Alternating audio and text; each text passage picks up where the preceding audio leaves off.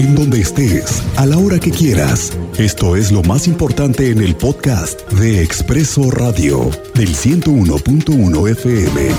Estéreo Cristal. La mañana de este miércoles, el macrolibramiento Palmillas a Paseo fue cerrado a la circulación por una fuga de combustible. Ocurrió en el tramo Palmillas a Paseo el Grande, según informó la Guardia Nacional. El teniente Mérida nos da el reporte completo. Teniente, te saludo. ¿Cómo te va? Buenas tardes. Regresaremos en un momento con el teniente. Buenas tardes, Miguel Ángel. Ahí estás, teniente, adelante. Muy buenas tardes, Miguel Ángel. Buenas tardes a nuestro, a nuestro auditorio. Pues nuevamente cerrado un macrolibramiento, el de Palmillas a Paseo por fuga de combustible ya no hay. Pues resulta que el macrolibramiento se actualmente a las 12.45 se encuentra cerrado totalmente debido a la fuga de hidrocarburo registrado aproximadamente en el kilómetro 2 más 400 de esta vía. Informó la Guardia Nacional mediante mensajes a través de sus cuentas de Twitter que se mantenía cerrada la vialidad. Fue desde las 7 de la mañana y pidió evitar la zona, ya que en estos momentos se encuentra trabajando tanto Protección Civil, personal de seguridad física de Pemex y Guardia Nacional en este tramo carretero por fuga de hidrocarburo nuevamente. Esta es la información para que lo tome en cuenta porque este macro libramiento donde transita eh, carga pesada continúa cerrado hasta este momento. Ah, sigue cerrado hasta este momento. Entonces, eh, ¿la Guardia Nacional ha, dado un pronóstico de al menos cuántas horas más podría seguir cerrado este macrolibramiento? No, todavía no se brinda esa información debido a que continúan los trabajos por parte de Protección Civil, Seguridad Física de Pemex y los mismos elementos de la Guardia Nacional. Bien, teniente, estamos contigo de regreso más adelante. Muchas gracias. Este mediodía, hace un rato, el gobernador Mauricio Curi encabezó una rueda de prensa con el municipio de Querétaro y el alcalde de la ciudad, Luis Bernardo Nava. Se trata de darle seguimiento a las obras y acciones luego de la última contingencia pluvial en la ciudad. Los titulares de protección civil, de obras públicas, de desarrollo social, expusieron lo que han hecho después de 27 días de intensas lluvias. Vamos, desde hace 27 días que fueron las lluvias. Esto es lo que ha pasado después. Todo lo que han hecho en, en obras. Se supo que las lluvias ocasionaron daños en vialidades, en drenajes, en infraestructura vial, en inmuebles y que se levantaron un censo para conocer los daños que superan los más de 336 casas. El reporte lo da el secretario de Desarrollo Social del municipio, Arturo Torres. Realizamos levantamientos en el campo para validar las afectaciones de bienes y en seres domésticos en domicilios que sufrieron ingresos de aguas fluviales, como bien lo comenta el lector Marco Carlos Rivela. Se reportaron un total de 336 casas con afectaciones. Eh, de estas 336 se encuentran en 12 colonias y comunidades como son San Antonio de la Punta, Ejido Modelo, Santa María Magdalena, San Antonio del Maurel, Carrillo, Peñuelas, San Miguelito, Cimatario, Casablanca, Palo Alto, La Gotera y La Obrera. Es por ello... Esas son las eh, primeras colonias que tiene reporte la autoridad municipal y de esta manera así es como están haciendo un diagnóstico de lo que fue después de 27 días de que han ocurrido las lluvias. Alejandro Payán estuvo en el evento, primera vez que tenemos esta cercanía, ¿no Alejandro? El gobernador encabezando una rueda de prensa con el alcalde, no lo habíamos visto hace tiempo. ¿Qué tal, Miguel Ángel? Buenos días, buenas tardes. Buenas tardes, Alejandro. Cuéntanos. Efectivamente, pues sí, déjame comentarte que el día de hoy se llevó a cabo este anuncio importante de obras y de pago a beneficiarios de los afectados por las lluvias de las últimas semanas. En conjunto, el gobierno del estado y el gobierno municipal anunciaron una serie de acciones que van, eh, por ejemplo, como lo informó el secretario de Desarrollo Humano Social, que desde hoy inicia, por ejemplo, el pago de apoyo a 133 viviendas que eh, cuentan con el pago del, seguro que cubre el impuesto predial. El monto eh, con el que apoyará en este caso municipio serán de eh, un millón ciento treinta y cinco mil pesos, mientras que para las otras 203 viviendas que no cuentan con este programa, por ejemplo, se anunció una bolsa de un millón doscientos noventa y nueve mil pesos de parte del gobierno del estado. En total, una bolsa para estas familias afectadas de dos millones doscientos treinta y cinco mil pesos.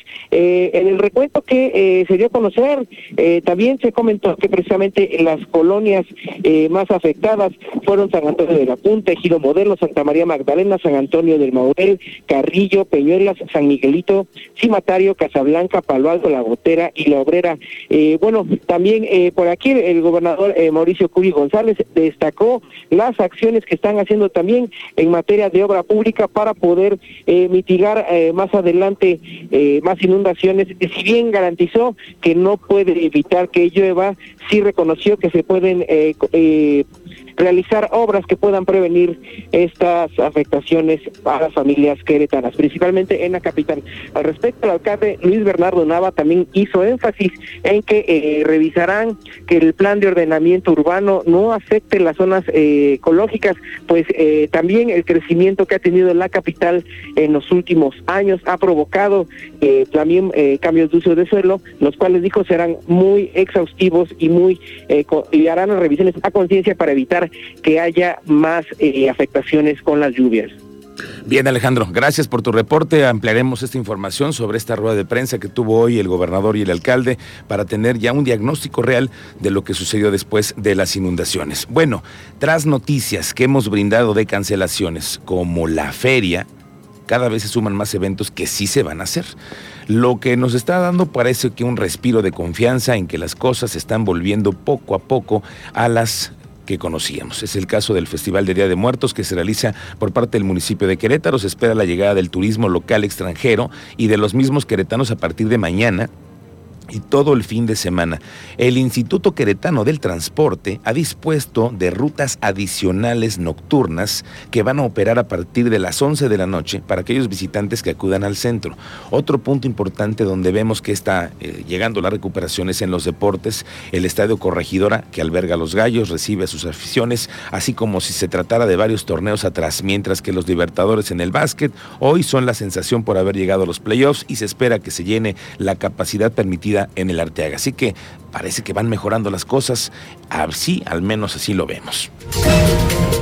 Bueno, hablando del transporte público, una de las promesas y de los principales retos de este nuevo gobierno recae en eso y uno de los primeros pasos que seguramente será bien visto es el apoyo para 130 mil usuarios que son población vulnerable y estudiantes quienes deberán pagar dos pesos directamente en los camiones y no es un proceso de apoyo de dinero en efectivo como se venía haciendo, lo cual era una molestia para quienes lo utilizaban, largas files, la burocracia, ¿no? Usted lo sabe, lo ha padecido y además muchos errores en lo que se enfrentaban en una de las principales demandas que es la del descuento de manera directa. Hoy ha revelado el secretario de Desarrollo Social, Agustín Dorantes, que han señalado que se va a dar a conocer las reglas de operación a partir de la siguiente semana.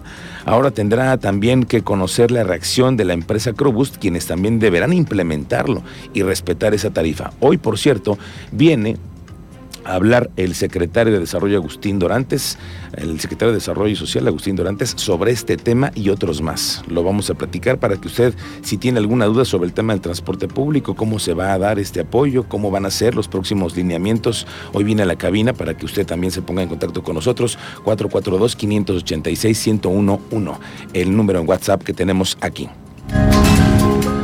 En Santa María Magdalena hay un tema que preocupa a las autoridades, sobre todo en el tema de la policía. Resulta que hay una persona que perdió la vida. Abraham Hernández nos cuenta. ¿Cómo te va, Abraham? Muy buenas tardes. Miguel Ángel, muy buenas tardes. Un saludo con gusto y todo el auditorio de Expreso Radio.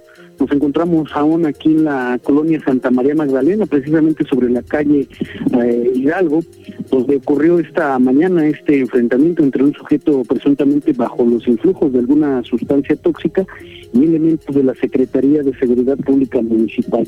Según la información que pudimos recabar con algunos vecinos, así como la propia información que ha proporcionado la Secretaría de Seguridad Pública Municipal, este sujeto se tornaba con conducta violenta al arribar los elementos de la Policía Municipal, los habría atacado en primera instancia con piedras para después sacar un maquete de una mochila que portaba, con la cual logró lesionar a un elemento de la Secretaría de Seguridad Pública Municipal en la cabeza, ocasionándole un corte profundo, por lo que el policía habría quedado incluso inconsciente. El compañero del elemento lesionado habría accionado su arma de fuego, logrando eh, impactar un proyectil de arma de fuego en el abdomen de esta persona quedando eh, tendido en la carpeta asfáltica. Al lugar acudieron paramédicos del Centro Regulador de Urgencias Médicas, quienes confirmaron el deceso del presunto agresor, mientras que atendieron al elemento de la Policía Municipal trasladándolo a un hospital para recibir atención médica. En estos momentos aún nos encontramos aquí en la colonia donde continúa el acordonamiento de la zona y están trabajando ya en el lugar personal de la Dirección de Servicios Periciales procesando la escena para que una vez que esto concluya se realice el levantamiento del cuerpo y sea trasladado al servicio médico forense. Es la información, Miguel Ángel. Oye, Abraham, un asunto solamente. ¿El elemento estaba franco?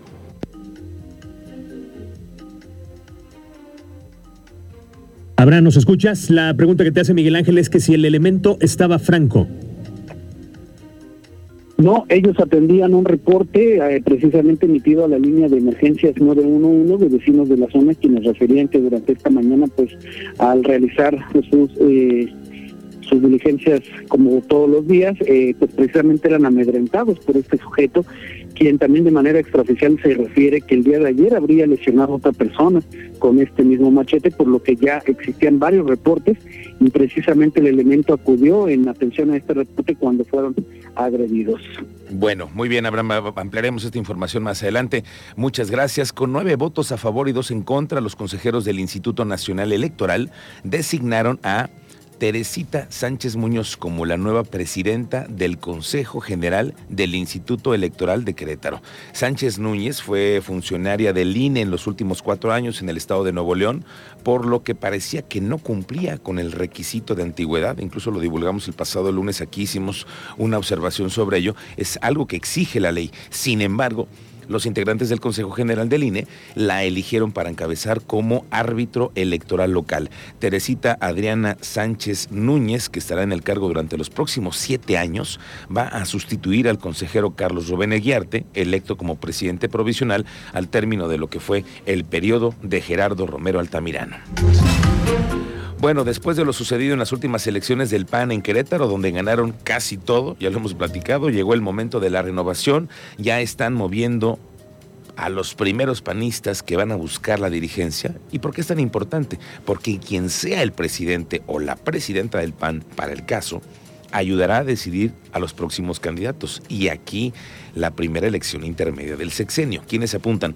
Leonor Mejía, y Claudio Sinesio, que por cierto anoche nos enteramos que solicitó licencia al Cabildo para separarse del cargo como regidor aquí en el municipio de Querétaro. De hecho, en la siguiente sesión de Cabildo será llamado el suplente Miguel Ángel Torres Holguín, quien recientemente salió de la Cámara de Diputados y además que fue uno de los que no votó en la controvertida sesión donde se aprobó la ley de matrimonios igualitarios.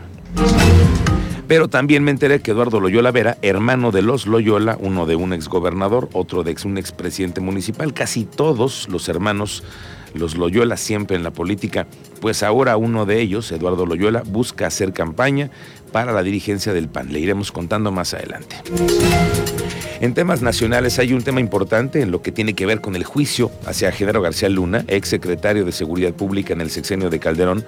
Hoy se supo que el juicio comenzará el 24 de octubre del 2022, aunque si las partes no estuvieran listas, se postergaría hasta principios del 2023, cosa que no le caería nada bien a García Luna.